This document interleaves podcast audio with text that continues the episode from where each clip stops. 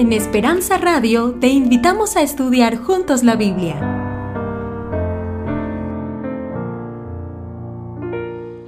Un saludo cordial para todos nuestros hermanos y amigos en esta hora.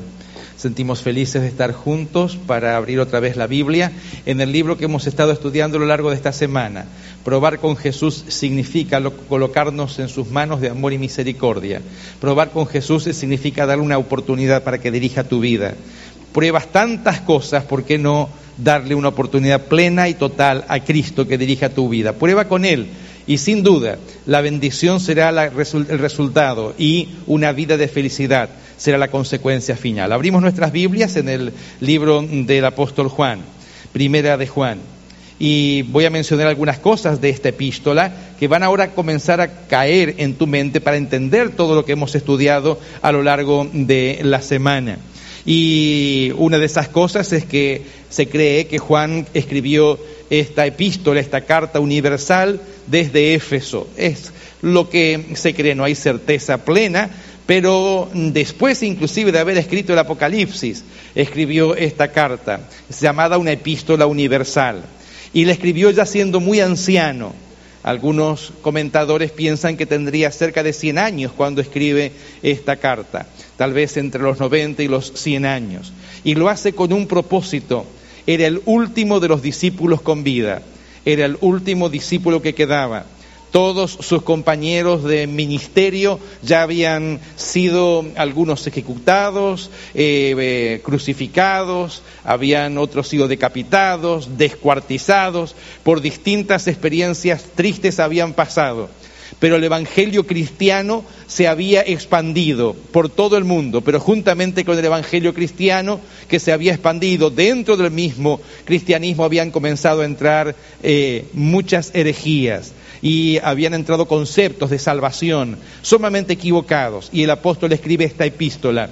Y usted se va a dar cuenta que le escribe un anciano porque repite varias veces la misma idea y repite otra vez la misma idea, queriendo que quede bien en claro lo que está diciendo. Y una de las ideas que más repite él, que se amen unos a otros, que se amen unos a otros, no se peleen, ámense unos a otros. Dios es luz, así comenzamos. Después él siguió hablando acerca de que si amamos a Dios, también tenemos que amar a nuestro hermano. Y si amamos a Dios, debemos guardar sus mandamientos. Y sus mandamientos tienen que ser para nosotros una delicia guardarlos, no una carga. Y es hermoso en esta hora comenzar un día santo, cuando la gente hoy día todavía está preocupada por dónde va a salir a trabajar mañana, qué es lo que va a ir a hacer, cómo va a enfrentar el día, qué se va a poner para ir a trabajar. Usted está pensando en un día de descanso. Para beneficio del hombre el Señor lo hizo, para que este cuerpo descansara durante este, este día santo y pudiese también encontrarse con su Dios. Por lo tanto, la epístola menciona vez tras vez, si amas a Dios, guarda los mandamientos de Dios. Y ahora también la epístola menciona algo acerca de la eternidad, del reino de los cielos. Y eso vamos a estudiar juntos en esta hora. Pero antes vamos a orar para que el Señor esté también acompañándonos eh, a, través del estudio de la palabra. Querido Señor, Hemos cantado, también se han hecho regalos a nuestros amigos para decirles cuánto los amamos, cuánto los queremos, cuán felices nos sentimos que estén aquí con nosotros. Hemos, Señor, pasado momentos de oración, pidiéndote que que te que estés eh, con nosotros. Hay hermanos que nos están escuchando a través de el internet, a través del el video. Hay personas que van a ver esto en el futuro, tal vez dentro de una semana, dos semanas o más tiempo. Deseamos que el mensaje de la palabra no pierda la razón de su existencia, que es transformar el corazón humano a tu imagen, es volvernos a relacionarnos contigo, volver a confiar en ti, a descansar en ti y también, Señor, volver a sentir que conduces nuestra vida. En este momento queremos pedirte perdón por todas las veces que tomamos nuestra propia iniciativa para hacer nuestra propia voluntad y hemos fracasado. Y gracias porque extiendes tu misericordia porque no nos has dejado, no nos has abandonado. Gracias porque todavía nos tienes paciencia. Gracias porque nos, eh, no solamente eres paciente, sino que tu amor extiende una oportunidad más. Y en esta noche, al estudiar la Biblia, al estudiar la palabra, quiero suplicarte que aquí en esta iglesia tan querida de San José, tus hijos puedan sentirse no solamente felices de estar aquí, sino también aquellos que todavía no se han decidido por ti, puedan tomar la decisión hoy de nacer de nuevo del agua y del Espíritu. Que sea un día de felicidad, de gozo, de, plena comunión contigo. Espíritu Santo pueda reinar y el enemigo de las almas pueda salir huyendo de este lugar. En Cristo Jesús colocamos el estudio de tu palabra para que hable al corazón humano sin nada merecer. Amén. Primero de Juan. Volvemos a este libro y cada vez que usted, alguien mencione este libro, usted se va a acordar de un servidor. Capítulo 2, versículo 14 voy a leer. Primero de Juan, capítulo 2, versículo 14. Si usted me quiere guiar, acompañar en la lectura, dice de la siguiente manera: Os he escrito a vosotros padres, porque habéis conocido al que es desde el principio. Os he escrito jóvenes porque sois fuertes y la palabra de Dios permanece en vosotros y habéis vencido al maligno. Aquí está escribiendo un anciano. Dice, les escribo a ustedes padres porque ustedes conocen al que es desde el principio. ¿A quién debían conocer? A Jesús. Debían conocerle de verdad. Y tal vez la pregunta importante en esta noche es, ¿conoce realmente usted a Jesús? Sí, sí, sí, yo conozco de Jesús. No, no, pero conoce de realmente a Jesús. Conocer a una persona eh, lleva mucho tiempo. Y tal vez los que estamos aquí, estamos casados, algunos pensaron que cuando se puso de novio usted conocía a quién se iba a casar. Pero estoy seguro que se llevó varias sorpresas después de un tiempito, ¿verdad? Y cuando lleva ya tres, cuatro años que ya conoce y, y, no conoce tanto. Y cuando lleva diez años piensa que ya conoce y no es tan así y cuando lleva 20 años piensa que ya ahora sí ya lo conoce, pero no es así. Y se pega cada sorpresa por ahí, ¿verdad? Porque pensaba que era de una manera y era de la otra. Y pensaba que eh, a su esposa podía gustarle algunas cosas y resulta que no le gustan. Y, y cuando ya lleva 30 años de casado, piensa que ya conoce Lleva tiempo conocer a una persona, ¿verdad? Y, a veces nos lleva toda la vida y en realidad no, no, nos llegamos a conocer plenamente. Es más, le diría que aunque compartió la vida con muchas personas, usted hay partes que, de su experiencia eh, o de su vida que todavía no conoce. Alguno piensa que conoce muy bien a sus hijos, pero no es tan así. Eh, las reacciones y las acciones que a veces lo, a usted lo dejan un tanto desconcertado y hasta un poco este, preocupado. Pero este es mi hijo no es mi hijo. Y algunos todavía papás le dicen, hijo, ¿por qué haces eso? ¿A quién saliste? Y a usted salió, porque si es su hijo, salió a usted. y nos cuesta conocer. El apóstol eh, Juan escribe ahora y dice, les escribo a ustedes padres porque conocen al que es desde el principio. Conocer a Dios, conocer a Dios es todo, conocer a Jesucristo es todo, conocerlo de verdad. Pero ahora sigue diciendo, también le escribo a ustedes jóvenes y ahora coloca tres cositas que menciona. Y fíjense qué bonitas que son. La primera, Dice que le escribe a los jóvenes porque son fuertes. Nos escribe, le escribe a la iglesia porque es fuerte. Al recorrer aquí un poquito durante esta semana la feligresía de, esta iglesia, al verles la mayoría, yo diría no sé cuánto, el ciento somos todos jóvenes. Y una persona de 50 años para abajo es joven, ¿verdad? 60 para abajo es joven. Antes decían que tenía que ser más, menos, pero yo veo que hay juventud y hay energía. Y nos escribe el apóstol Juan para decir que la juventud nos da fuerza. Y usted sabe que la juventud puede mover, eh, cambiar, transformar sociedades, puede transformar eh, lugares, puede transformar culturas. La juventud lo hace. Cristo Jesús inició su ministerio como un joven. ¿Cuánto tendría? 27 años tal vez menos un poquito más y transformó la historia de antes de él y después de él. Pero no solamente eh, Jesús, sus discípulos también eran jóvenes. El que está escribiendo esta epístola comenzó a seguir a Jesús desde muy joven y ahora ya 100 años y dice la juventud, somos fuertes, la iglesia está formada o debería estar formada por gente fuerte, no gente pusilánime, no gente que va para un lado y para otro llevando conforme las costumbres del mundo, no, no, y no solamente dice, les escribo porque soy fuerte, sino una cosita más, les escribo a ustedes también porque, fíjese el segundo elemento que el apóstol Juan utiliza, porque la palabra, fíjese, capítulo 2, versículo 14, les he escrito porque soy fuertes, porque la palabra de Dios permanece en vosotros.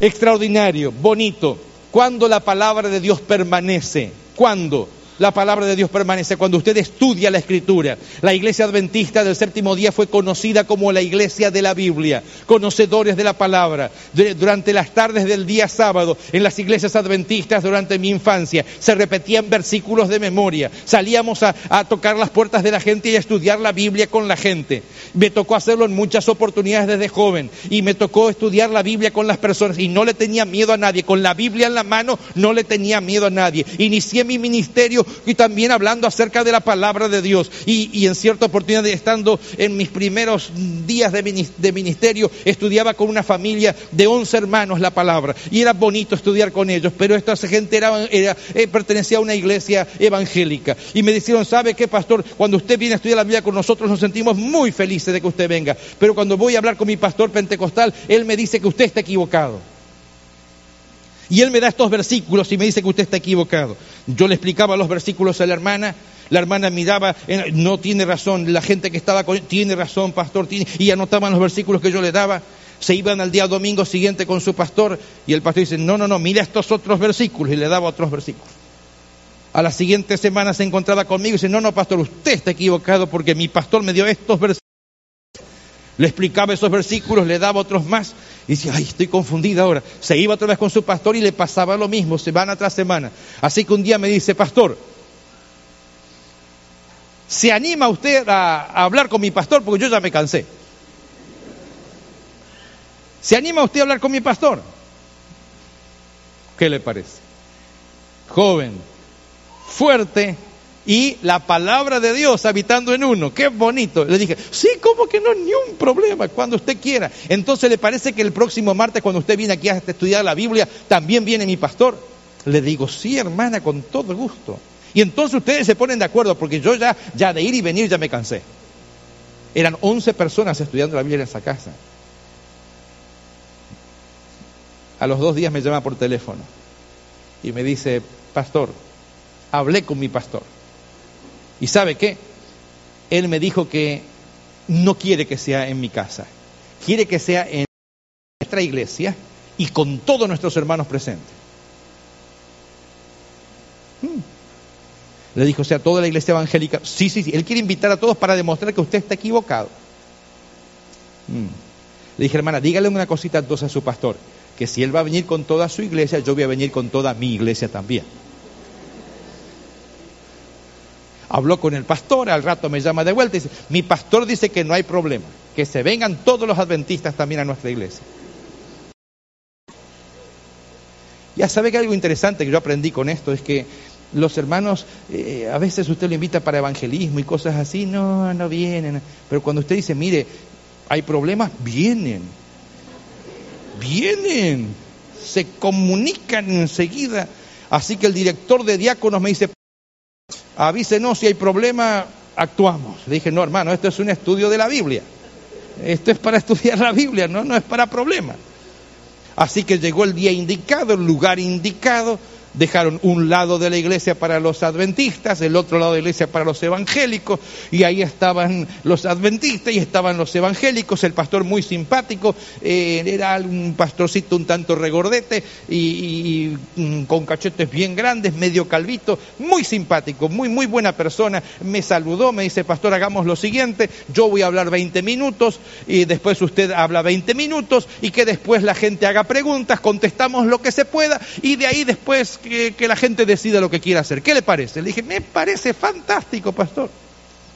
Fantástico, muy bueno. Así que él comenzó a hablar, eligió un tema, ¿cuál fue el tema que eligió? Que la ley estaba abolida, que no había que guardar los mandamientos, que no había que hacer más nada. Así que cada vez que él decía una cosa, de este lado los hermanos evangélicos decían, amén. Los adventistas no decían nada, callados se quedaban. Otra cosa más, amén. Y aquí nada. Amén, aleluya, gloria a Dios. Y aquí nada terminó de hablar, se sintió como que había dado el golpe de gracia ya y que estábamos todos mal y, pasé. Y yo tenía un tema preparado, iba a hablar acerca de Cristo y, lo que Jesús representaba en sí mismo, la obediencia, pero algo ocurrió en mi mente y cambié de, de, tema en ese momento. Lo miré al pastor, estaba sentado el pastor con su, su hermano, su esposa estaba sentada al lado, y más gente ahí, feligreses, llenito de este lado. La gente que también había iniciado este, estaba también sentada de ese lado porque pertenecían a esa iglesia. Así que le dije, eh, mire pastor, casi me convenció. Los hermanos acá se pusieron serios. Le dije, sabe que casi me convence, pero tengo un solo problema. Usted dice que la ley entonces está abolida. Sí. O sea que no hay que guardar más los mandamientos. No, ya Cristo los guardó. Ajá. Digo, ¿sabe qué? Entonces yo no quisiera que usted sea mi vecino. Digo, me miró, no, no él. Porque si usted dice que los mandamientos están abolidos y usted es mi vecino y usted ve que yo tengo algo bueno en mi casa, usted viene y se lo lleva. Como no están abolidos los mandamientos, usted va a agarrar, usted, usted se lleva lo que le parece. No, no, no, no, no, no, no, no, no, me dice, no me confunda.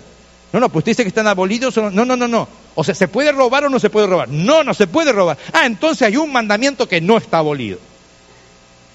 Eh, el hombre dice, eh, eh, no, no hay que robar. Ah, está bien, no, me asustó. Y le digo, ¿sabe qué? Tampoco yo lo quisiera un poquito cerca de los hermanos de mi iglesia. Y el hombre ya estaba un poquito, le dije, porque hay un mandamiento que dice, no cometerás adulterio. Así que como usted dice que está todo abolido, entonces también se puede adulterar. O sea, si usted se puede meter con las hermanas de la iglesia y nadie puede decir nada porque está todo abolido. La esposa le pegó un codazo. Y el hombre se puso un poco más rojo. No, no, no, no, no, me confunda. Le digo, ¿cómo que no? ¿No estaba abolido entonces? No, no, no, ese tampoco está abolido. Oh, entonces ya tenemos dos que no están abolidos. No se debe robar y o, adulterio se puede. No, no, no adulterio. Oh, y, y codicia, pastor, se puede. No se puede codiciar. Oh, y adorar imágenes se puede. No se puede. Y blasfemar el nombre de Dios tampoco se puede. ¡Ey! Le digo, pero estamos fantásticos, entonces vamos bien. Ya, ya tenemos cinco, tenemos seis, tenemos siete y llegamos al nueve. Y entonces digo, y entonces el día de reposo como sábado. No, ese está abolido. Oh, ese entonces no es que la ley, es que un mandamiento. Y le dije, busque acá que iba alguien a cambiar el mandamiento de los tiempos. Y, y cuando le dije eso, el mm, gordito se puso furioso y me dice, se va. Usted se va, usted me confundió todo, usted se me va. Y le dije, mi hermanos, yo me voy a ir de aquí, pero aquellos que quieran ser fieles a Dios y guardar su palabra, vengan conmigo. No solamente se fueron esos once, se fueron veintitantas personas, salieron de la iglesia porque entendieron cuál es el mensaje de Dios. ¿Somos conocedores de la palabra o no? ¿Conoce usted la palabra o solamente conoce Juan 3:16? Y cuando piden repetir versículo de memoria, uh, Juan 3:16, y después, y Dios es amor, eh, pero no me acuerdo dónde quedaba ese. Les escribo a ustedes porque son fuertes porque la palabra, escúcheme bien, porque la palabra de Dios habita en vosotros. ¿Quién habita en nosotros? La palabra de Dios. Conocer la palabra a través del Espíritu, entender la palabra, conocerla, estudiarla, investigarla, es la que te solidifica en la fe. La iglesia adventista tiene un sistema de estudio de las Sagradas Escrituras desde que, el bebé nace hasta que la persona muere. Todo el tiempo, educación continua, continua, continua. A esto llamamos escuela sabática que es estudiar la palabra, es investigar la escritura, es conocer en profundidad, es no solamente leerla, ahora es entenderla. Las campañas de evangelización, ¿para qué se hacen? Para que usted conozca la palabra. ¿Por qué? Porque secase la hierba, marchítase la flor, pero la palabra del Señor nuestro permanece ¿cuánto tiempo? ¿Cuánto tiempo? Para siempre palabra de Dios permanece para siempre. Entonces el Señor le escribe, nos escribe una carta a través del apóstol Juan y cuando ya era ancianito, ya todos los discípulos habían muerto, quedaba solamente él pobrecito, ya, era, ya había Apocalipsis y ahora escribe una epístola y dice, ¿sabes qué? Le voy a escribir a la iglesia iglesia, de la iglesia adventista de, de, San José, tienen que ser hermanos fuertes. Y saben que les escribo a ustedes porque conocen la palabra. Y también les escribo a ustedes, hermanos, porque habéis vencido al maligno. Gloria a Jesús. ¿Cuándo usted vence al maligno? ¿Cuándo?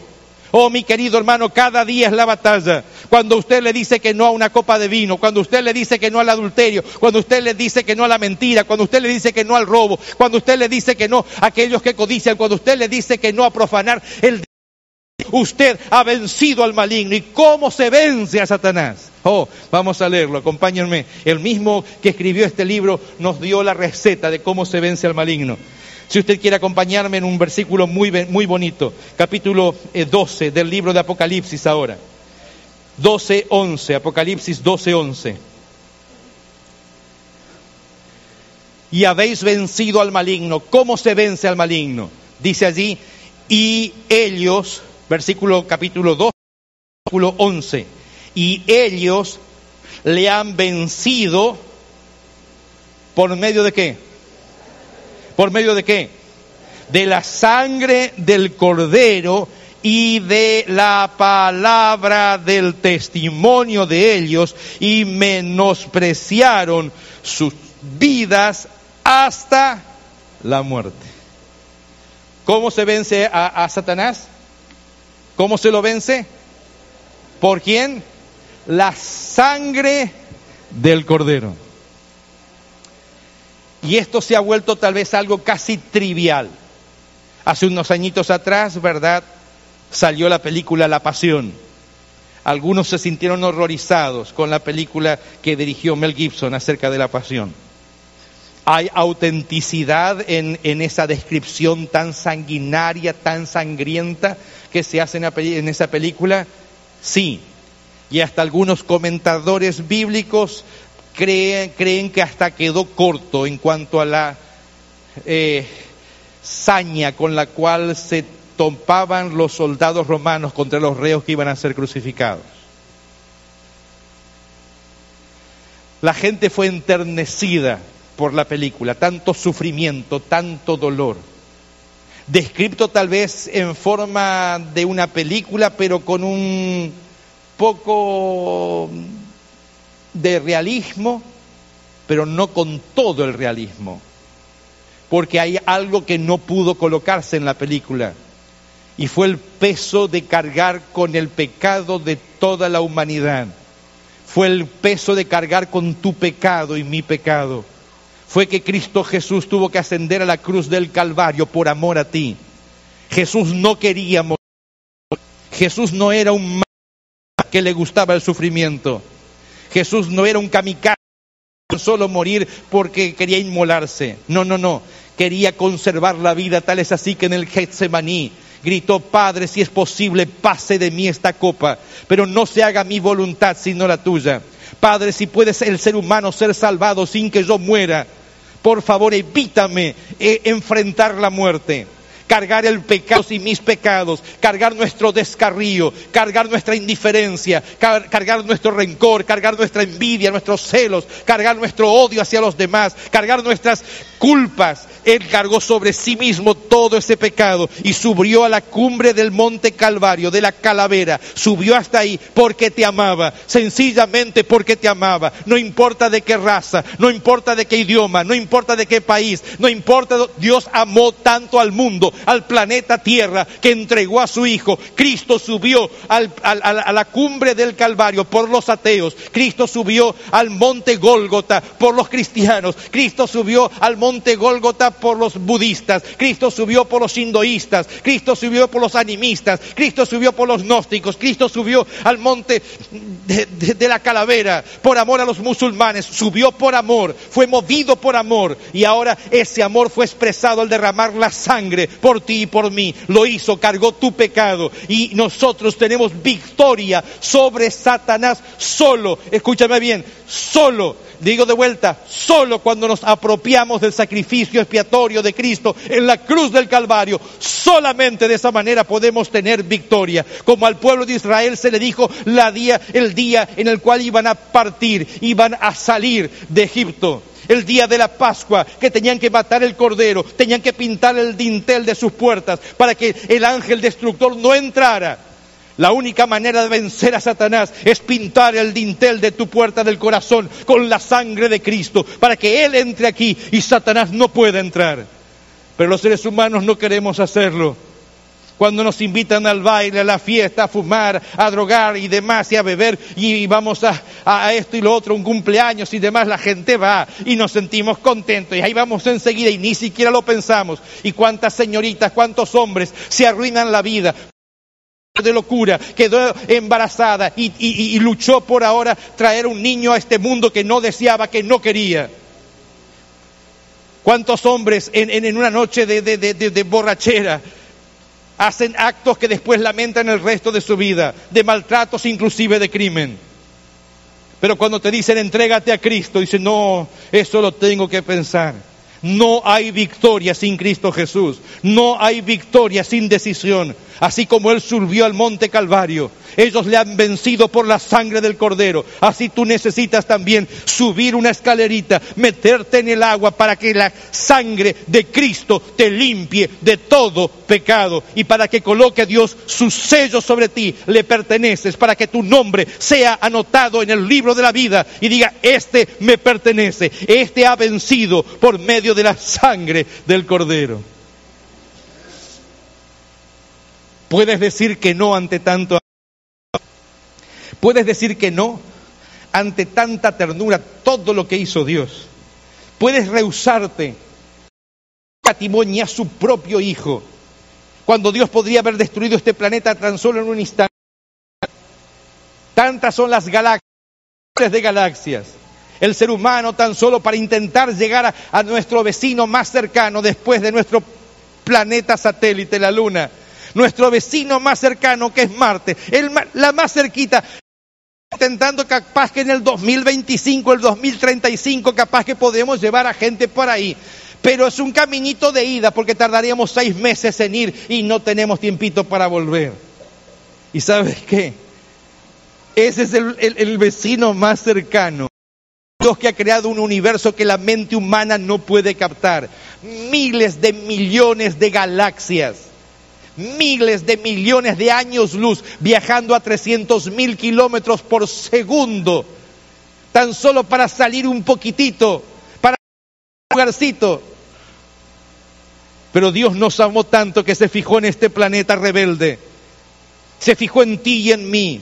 Nos ama tanto que quiere compartir la eternidad y prolonga su misericordia, extiende su misericordia. A Él no le interesa el color de tu piel, a Él no le interesa el lugar donde naciste, a Él no le interesa cuáles fueron los problemas que enfrentaste. No, Él te ama y aunque lo hayas rechazado vez tras vez, insiste, insiste porque quiere participar contigo de la eternidad. ¿Sabes por qué? Porque sabe que te está dando lo mejor.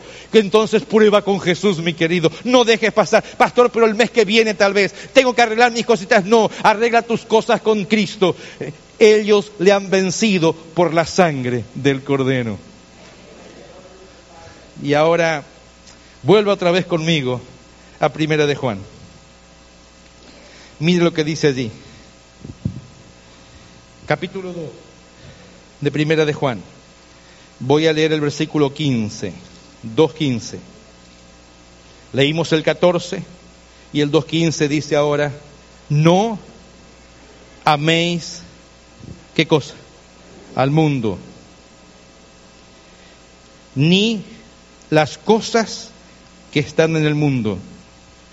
Si alguno ama al mundo, el amor del Padre, ¿cómo está? No está en él. Porque todo lo que hay en el mundo, y ahora el ancianito Juan lo describe, los deseos de la carne, los deseos de los ojos, la vanagloria de la vida, no proviene del Padre, sino del mundo. Y el mundo pasa y sus deseos, pero el que hace la voluntad de Dios, como dice, permanece para siempre. ¿Quién es el que permanece para siempre? El que hace la voluntad de quién? De Dios. O sea que hacer la voluntad de Dios nos hace trascender a esta misma vida y participar de la eternidad. Lo voy a decir de vuelta. Hacer la voluntad de Dios nos hace trascender al sufrimiento de esta vida. 70 años, 80, 90, 100, los más fuertes, 100. Una abuelita mía vivió hasta los 112 años, pero se murió. Se murió. Pero el que hace la voluntad de Dios no está limitado a los 70, a los 80, a los 90, a los 100 años, sino que el que hace la voluntad de Dios permanece para siempre. No ames al mundo. Cuando tú no decides por Jesús, cuando tú no quieres probar por Jesús, es porque quieres probar por el mundo. No hay dos opciones, no hay punto cuando tú no decides por Cristo es porque estás decidiendo por Satanás. No te enojes conmigo, no, pastor, es así. Jesucristo lo dijo, el que conmigo no recoge, desparrama. No podéis servir a dos señores, no podéis servir a Dios y a las riquezas, no podéis servir a Dios y a Belcebú. Estás conmigo, estás contra mí. No puede ser de otra manera. Por eso que durante esta semana esta iglesia tan querida aquí de San José te, te, está insistiendo, insiste e insiste, vuelve a Jesús, prueba con Él. No te vas a arrepentir jamás de probar con Cristo. ¿Por qué? Porque todo aquel que hace la voluntad de Dios permanece para siempre. Y hay un secreto en esto. El mismo capítulo 2 Dice allí que el versículo 19, que hubo gente que estaba con Juan, pero dejó de estar con Juan. Salieron de nosotros, no eran de nosotros, porque si hubiesen sido de nosotros, habrían permanecido con nosotros, pero salieron para que se manifestase que no todos son de nosotros. Versículo terrible. El Apocalipsis coloca a esta gente dentro de los abominables, homicidas, incrédulos, cobardes, hechiceros. Y no quise leerlo en esta noche para que no parezca tan tétrico, pero el resultado final es el lago de fuego. Y el que no se halló inscrito su nombre en el libro de la vida fue lanzado en el lago de fuego y azufre, que es la muerte segunda. Y en ese lugar se encontró al falso profeta, se encontró a la bestia y a todos los que aborrecieron a Dios a todos los dubitativos, los pusilánimes, los que no decidieron por Cristo, a todos aquellos que estuvieron cerquita de, pero nunca decidieron por.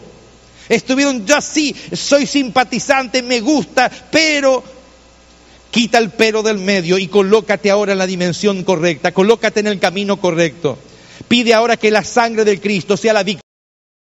No, pastores, que tengo situaciones que necesito arreglar. Permite que esas situaciones. Deja que con su poder Él se manifieste en tu vida. Te lo digo por experiencia, te lo digo por realidad. Lo hemos vivido como familia, lo hemos vivido, no, no, no, yo no nací en, en, mi familia, no, no, no, no era adventista. Éramos ciertamente cristianos, pero no adventistas. Y tuvimos que vencer mil dificultades para permanecer en Cristo Jesús. Hubo burlas, hubo gente que se rió de nosotros, parientes que no hablaron a mi abuelita por más de 30 años por haberse hecho adventista del séptimo día. Pero sabes, ¿sabes qué? Al final del camino, cuando el tiempo ha pasado, hemos encontrado que esa gente que se burló terminó mal y los que hemos elegido ser vencedores por la sangre del cordero, hay bendición en esa familia. Es tan clarito, es tan, tan palpable. Los que decidieron no, los que decidieron burlarse, los que decían están locos, le están lavando el cerebro, que no se metan, que es esto así, así, terminar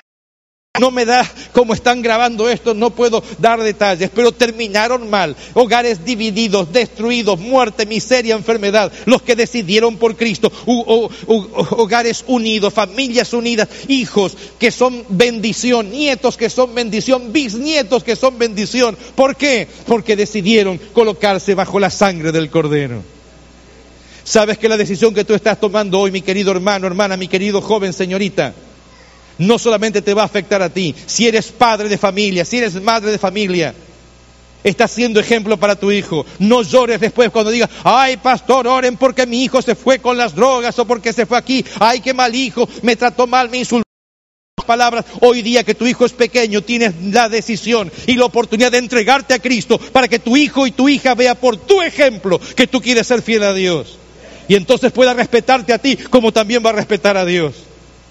Pero cuando te ve que tú estás en dos mundos y que no te interesa demasiado, no pidas después que... Porque tampoco tú respetas a Dios. No se moleste conmigo. Lo estoy expresando tan solo por amor que Dios tiene por ti. Y sabe Dios que si tuviese la manera de entrar en tu cerebro y cambiar el switch para que decidas por Cristo, yo lo haría pero ni siquiera Dios tiene esa atribución, te la dio libre albedrío, decisión tuya. Lo que hacemos nosotros es anunciarte que hoy es el día de salvación.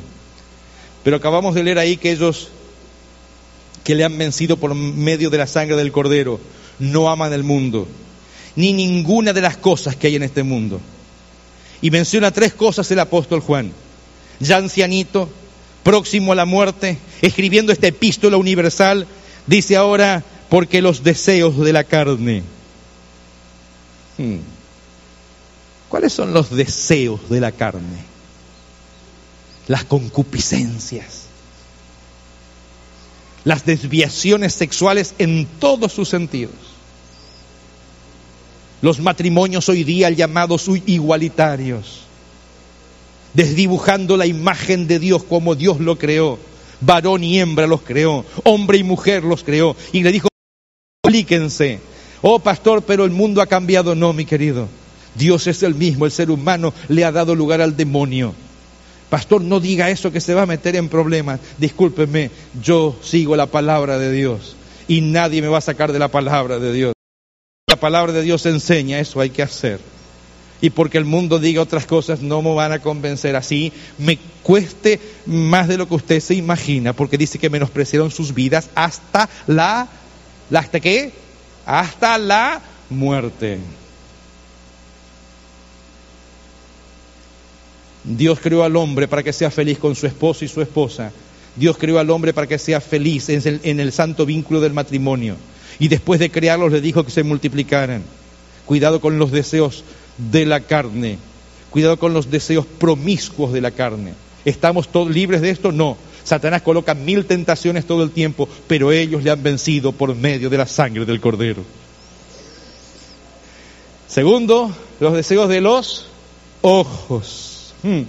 Segundo elemento.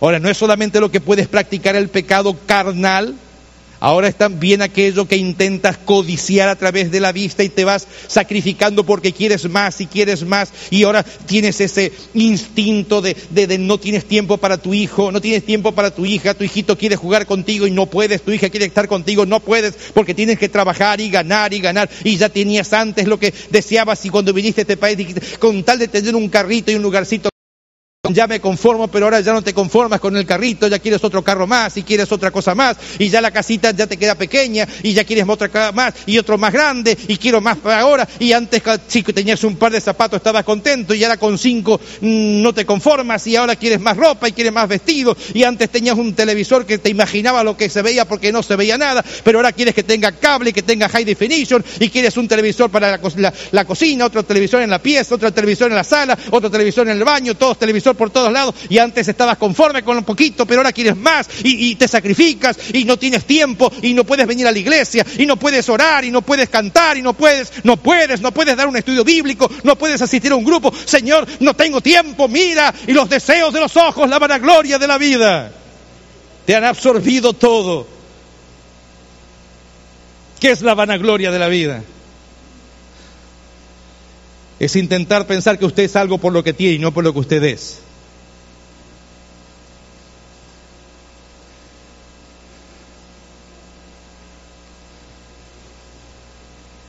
Mi abuelito se llamaba Giuseppe Forciniti.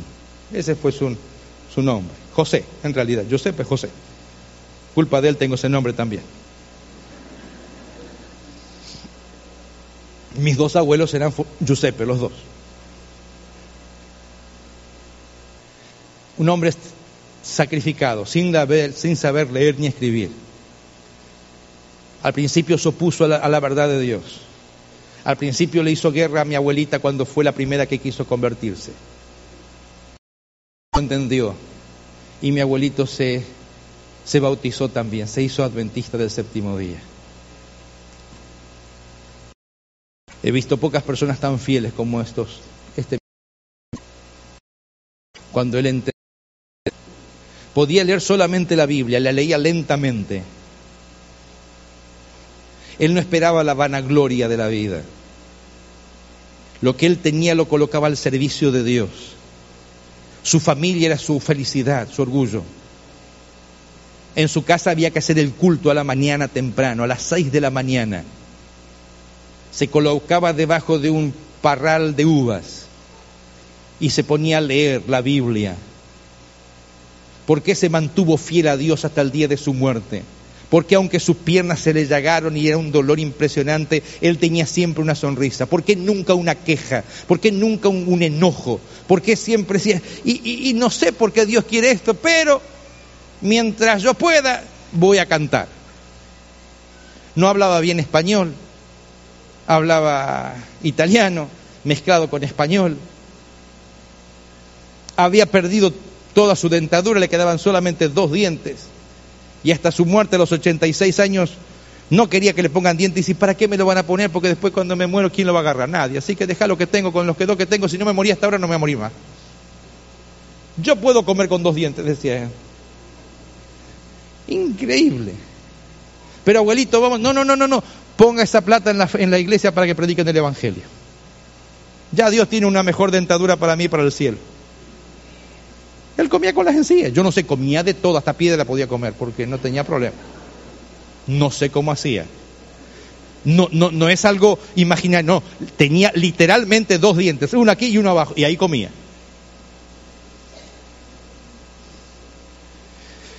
Los deseos de la carne, los deseos de los ojos, la vanagloria de la vida. ¿Por qué este nieto puede estar hablando con tanto afecto, con tanto cariño de su abuelo? Que no se dejó ni mover por los deseos de la carne, no se dejó mover por los deseos de los ojos, ni por la gloria de la vida. Y ahí dice que aquel que no se deja vencer por estas cosas permanece para siempre. Y mucha gente que se dejó vencer hoy día tan solo es una lápida. Nadie más se acuerda de él porque no colocó su vida en el lugar correcto, no invirtió en lo correcto. Y déjeme concluir con lo que dice el versículo 17. El mundo pasa y sus deseos. El mundo pasa. Los que se sintieron todopoderosos, pasa. Todo pasa. Y el que hace la voluntad de Dios, hace para siempre. ¿Cuál va a ser tu elección en esta noche? No me digas que no está claro. No me digas que la palabra de Dios te confunde. Con mayor claridad durante esta semana que hemos hablado, casi yo diría que imposible. Has entendido el mensaje de Dios, lo has comprendido, ahora tan solo te falta llenar el dintel de tu corazón con la sangre del Cordero. Ser un victorioso y no un fracasado Salir de este lugar en victoria y no en fracaso. Salir diciéndole a Dios que has decidido por Él, que decidiste por, Jesús, que decidiste probar con Cristo. Salir de este lugar en esa, en esa victoria y no salir de este lugar fracasado. Diciéndole al diablo, todavía quiero que juguemos juntos. Todavía tiempo juntos. Escoge hoy la vida para que vivas. Escoge hoy la eternidad. Vas a trascender al tiempo. Vas a trascender a todo. El que hace la voluntad de Dios permanece para siempre. Fue un hombre ya con cierta edad que decidió tomar una Biblia que le habían regalado e ir por primera vez a una iglesia. A las ocho semanas de asistir a la iglesia, entendió que Dios estaba llamándolo. Nadie le dio jamás un estudio bíblico. Ocho temas tal vez como los que dimos en esta noche aquí durante esta semana. Llegó el día sábado y le dijo al pastor, me voy a bautizar. La gente estaba sorprendida por su decisión, pero decidió bautizarse. No entendía mucho de la Biblia, pero se puso a leerla y a estudiarla, a investigarla en forma casi desesperada. Aunque era empresario, aunque tenía un buen comercio, aunque le iba muy bien en los todo bien, sintió un llamado de Dios tremendo, cambió el rumbo de su vida, de su familia, de todo lo que tenía. Ahora se dedicó a amar a Dios, comenzó a asistir a la iglesia. Tiempo después lo pusieron no solamente de diácono, lo pusieron de anciano de iglesia. Después de ahí se fue a fundar una iglesia. Y cuando estaba fundando una iglesia le dice un hermano, ¿sabes qué? ¿Por qué? ya que te gusta tanto el evangelio, ¿por qué no te haces pastor? Y no sé cómo hacerlo, no tengo ni siquiera terminado mi high school. Mira, te voy a mostrar dónde se puede estudiar y lo llevó a una escuela adventista para estudiar teología. Y ahí se fue, se dejó todo. En dos semanas regaló su fábrica, regaló todo lo que tenía, vendió lo que pudo, tomó a sus tres hijos y se fue. Tanto era el amor de Dios cuando el Espíritu Santo toca tu alma, mi querido hermano, no puedes, no puedes resistirte, no puedes quedarte eh, tan solo mirando al vacío, indeciso, decide. Este hombre decidió y comenzó un proceso extraordinario en su, vida. Durante que el primer tiempo tuvo que hacer el high school y rendirlo todo junto y comenzar a estudiar teología. Un año, dos años, tres años. Cuántas dificultades financieras de tenerlo todo, tener dos autos, una casa para su familia, a vivir todos apretados en un solo cuarto, en una cocinita pequeña y cultivaba la tierra y salía y así crecía el kale, crecía en el fondo. Y sabe que comer un día kale es rico, comer dos días kale es rico, comer una semana es rico, pero comer tres meses kale todos los días lo mismo. Usted ve el kale y ya se le, se le, se le nubla la vista. Pero la tierra daba eso. En ese periodo de tiempo nace una niñita le pone de nombre Lidia Beatriz. Y bonito era la, familia. Llegó el cuarto año, terminó. Sacaron su foto de graduación de fin de año. Y le asignaron un lugar para trabajar. Y mientras estaban preparando la mudanza, la niñita intentando subirse a una mesa, se resbala, cae de, de, la mesa con su cabecita, golpea en la punta de la mesa, llora, la mamá viene a ver lo que le había pasado a su hijita más pequeña, la toma en sus brazos, la calma, la niñita se duerme, pero a la medianoche se despierta otra vez. Estaba roja, enrojecida, lloraba y gritaba. Decía, me duele, me duele. La llevan corriendo al hospital, los médicos la revisan y se dieron cuenta que había algo bastante serio. Poquito tiempo después intentan hacer una tomografía computada, revisan su cabeza, había una arteria que se había cortado, derrame cerebral completo, el cerebro estaba bañado en sangre. Llaman a los padres y le dicen, tenemos que operarla, pero lo más probable que quede o ciega, sorda, muda, no sabemos qué es lo que ha hecho la sangre tocando ahora los centros nerviosos del cerebro, no sabemos lo que va a pasar puso a orar. Se repartió enseguida la noticia por todas partes. Todos hacían ayuno y oración. Pero a los cinco días la jovencita, la niñita, la de tan solo dos añitos y poquito más, murió. Parecía que Dios le había dado un premio triste. Parecía que Dios le había dado lo, que no era correcto. No, no, no, ¿cómo, ¿cómo es que dejamos todo por ti? Mira lo que nos pasa. Pero este hombre reunió a su familia Vinieron los familiares no cristianos, se burlaron de él, le, dijeron de todo, que Dios le había matado a este hijo por haber dejado la fe católica, que él era un empresario, un familiar le entrega un cheque, aquí tienes para poner de vuelta tu fábrica, déjate de esas cosas, déjate de Dios, déjate de eso, tú eres un hombre de negocios, tú vas a ser famoso, te vas a hacer rico, te vas a hacer millonario, deja eso. Pero aquí el apóstol Juan, el ancianito, dice, tengan cuidado, mis hermanos. Tengan cuidado con los deseos de la carne, los deseos de los ojos y los deseos de la vanagloria de la vida. Porque todo eso pasa. Todo eso pasa. Este hombre reunió a su familia alrededor de la tumba, aceptó la invitación a donde tenía que ir a trabajar. Iban a ir seis, pero ahora tan solo quedaban cinco. Estaban alrededor de la tumba de su hija. Dijo más o menos así, Señor, yo oí tu voz llamándome. Yo estoy seguro que tú me llamaste para esto. Y hoy día delante de la tumba de nuestra hija queremos reanimar nuestro pacto y reavivar nuestro pacto de fidelidad a ti. Te vamos a servir a ti todos los días de nuestra vida hasta que esta tumba se abra y tú nos devuelvas a esa niña que ahora descansa para participar con ella de la eternidad. No sabemos por qué ocurrió esto, pero queremos decirte que ninguna cosa nos va a apartar de ti porque sabemos en quién hemos creído. Ese hombre era mi padre, esa niña que murió mi hermana. Sí, murió cuando mi padre se graduó de pastor, después de dejar todo. El que hace la voluntad de Dios permanece para siempre. Muchos de los que se burlaron, muchos de los que, muchos de los que dijeron, mira que Dios te va a maldecir y demás, terminaron maldecidos. Terminaron maldecidos, terminaron sus vidas en forma desastrosa. Pero el que hace la voluntad de Dios permanece para siempre. Y en los libros del cielo está escrito que hubo un hombre, un hombre joven que no tenía mucho conocimiento, pero que entendió el amor de Dios y que aunque su propia hija murió, fue fiel inclusive hasta enfrentar la misma muerte y el Señor le reserva la corona de la vida que en cuanto a ti, mi querido amigo, amiga, ¿por cuánto estás vendiendo a Jesús hoy? ¿Por cuatro o cinco dólares más la hora? ¿Vendes a Jesús por la vanagloria de la vida?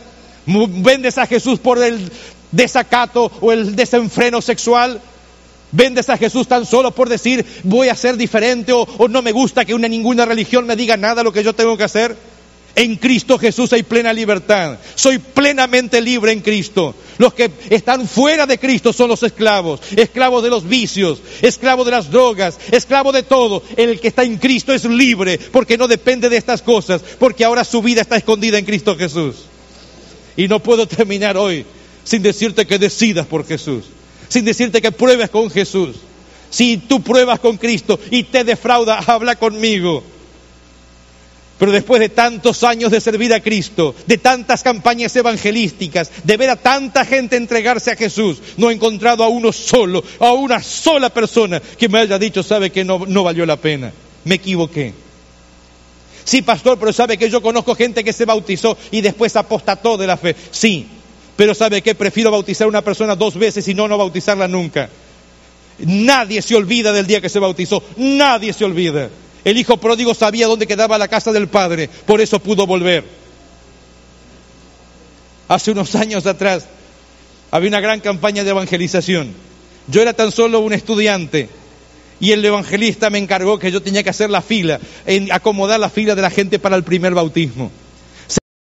160 personas en un solo bautismo. Eran 10 pastores dentro de una piscina y ahí iban a bautizar y iban a entrar de a 10 personas y sabe lo que es bautizar 160 personas, no es nada fácil. Y así que me dio el, el, evangelista la lista de los nombres, yo tenía que ir uno por uno entregándole el numerito a cada uno, numerito, numerito, numerito. Cuando llego al final había 161. Me sobraba uno. Dije, ay, ay, ay. Fui con el evangelista y dije, ¿sabe qué, pastor? Hay 161, no hay 160, hay uno más. Me dice, bueno, identifícalo enseguida y sácalo. No, no, no, no, yo se los conté, hay ciento, no, no, identifica el que es. Así que comencé de vuelta de mala gana con uno, dos, tres, llegué, llegué. Y cuando iba llegando cerca del final, vi a una dama. Unos aretes grandotes que le caían casi hasta el cuello collar, pintada fosforescente que se reflejaba todo. Unos taconazos ahí. Así que la miro, me mira y le digo, discúlpeme, hermana, ¿usted sabe para qué es esta fila? Sí, para bautizarse. Ah. ¿Y usted recibió estudios bíblicos? Mm, ¿Qué es eso? Eh, ¿Alguien la visitó en su casa? Mm, no. Oh. ¿Usted llevó mucho tiempo viniendo a las conferencias? Mm, no. Anoche fue el primer día que vine. Oh, ok. Gracias, ¿eh? Me fui con el evangelista, le dije, ya encontré la que está, la infiltrada, ahí es una señora y demás. Y me dice, ¿la sacaste? No, no, no, usted me dijo que yo la encuentre, yo la encontré. No, no, ve y sacarla. No, no, no, yo la encontré, usted vaya y sáquela. Así que el hombre que era de armas tomar vino conmigo caminando al lado mío y estaba la dama aquí. Entonces se dice, mira hermana, estas filas para bautizarse. Sí, yo ya lo sé. Sí, sí, pero sabe que eh, para bautizarse hay que entender la palabra de Dios y demás. Así que este, eh, le vamos a pedir que usted espere para el próximo bautismo. Y la mujer lo miró y dice, no. ¿Cuántas veces usted vino a la anoche?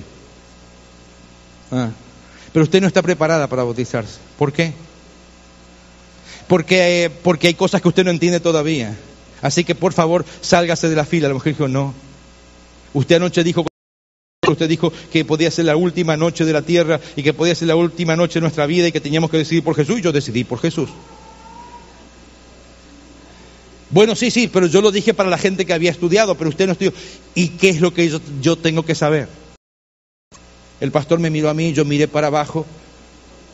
Es tu problema, no es mío.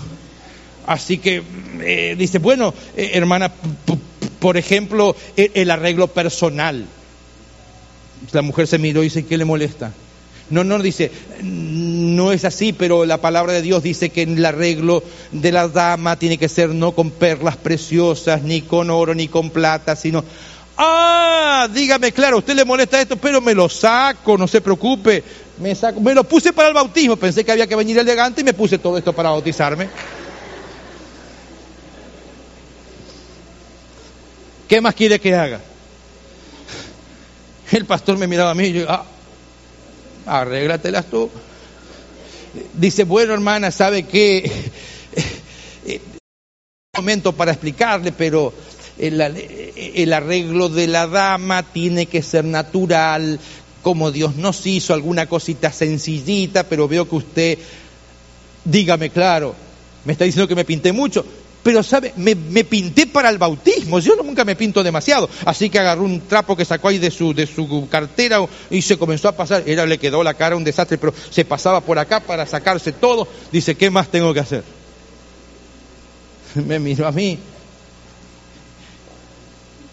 dice, bueno, nada más. Vamos caminando, digo, pastor, ¿qué hago? Y no se quiere ir, anótala. Se bautizó ese día. Como 14, 15 años después de esto, volví a dar una semana de evangelismo en esa misma iglesia. O sea, en ese tiempo no era iglesia, ahora ya era iglesia. De esos 161 que había, ya algunos no estaban más.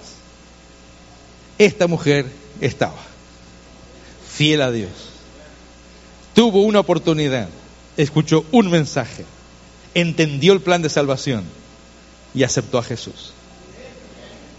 En esta noche voy a invitar a todas aquellas personas que quieran decidir por Jesús, que vengan aquí adelante. Si usted no quiere decidir por Jesús, si usted quiere quedarse del lado del enemigo de Cristo, quédese sentado.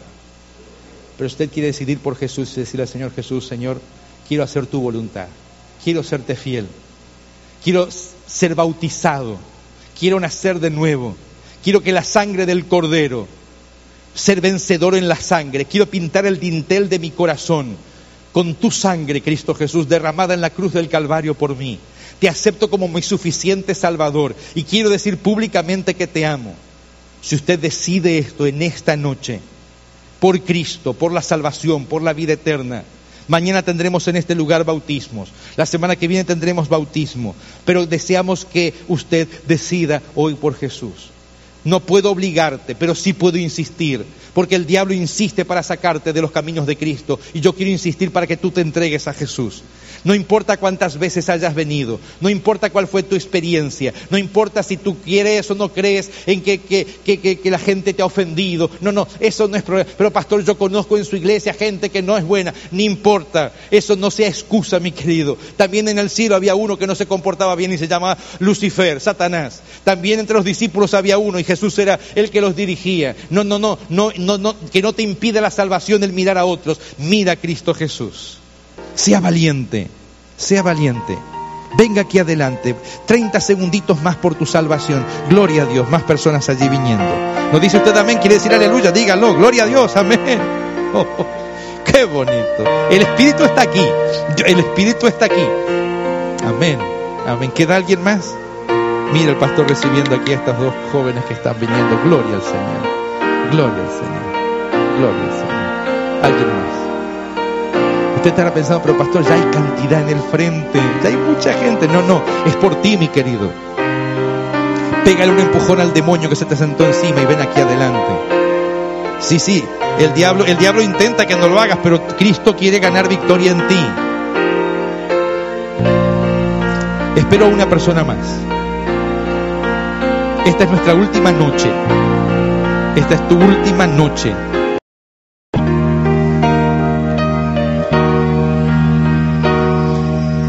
¿Dónde está esa persona? Si usted no se anima a venir, levante la mano y yo lo voy y lo busco.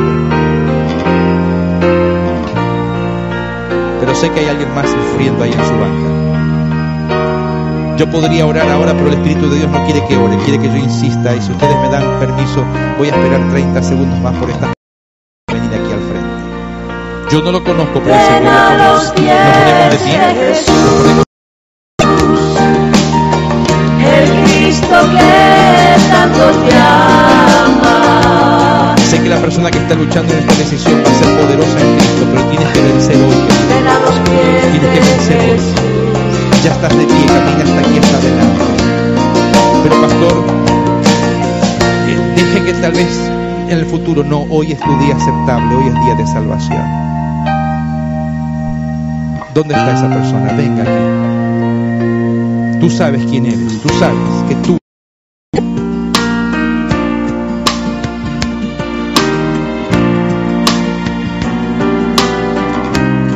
¿Quieres salir hoy en victoria o en derrota? ¿Quieres salir en valentía o en fracaso?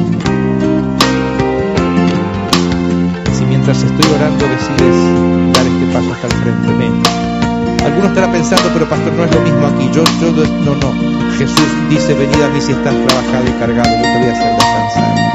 Cuando tú caminas hacia el frente, le estás diciendo al diablo, no quiero saber más nada contigo. No quiero saber más nada con el, con el pecado. No quiero saber más nada con las tentaciones. No quiero saber más nada con el sufrimiento, con la depresión, con la angustia. Quiero saber ahora de felicidad plena. Quiero saber de eternidad, de vida eterna en Cristo.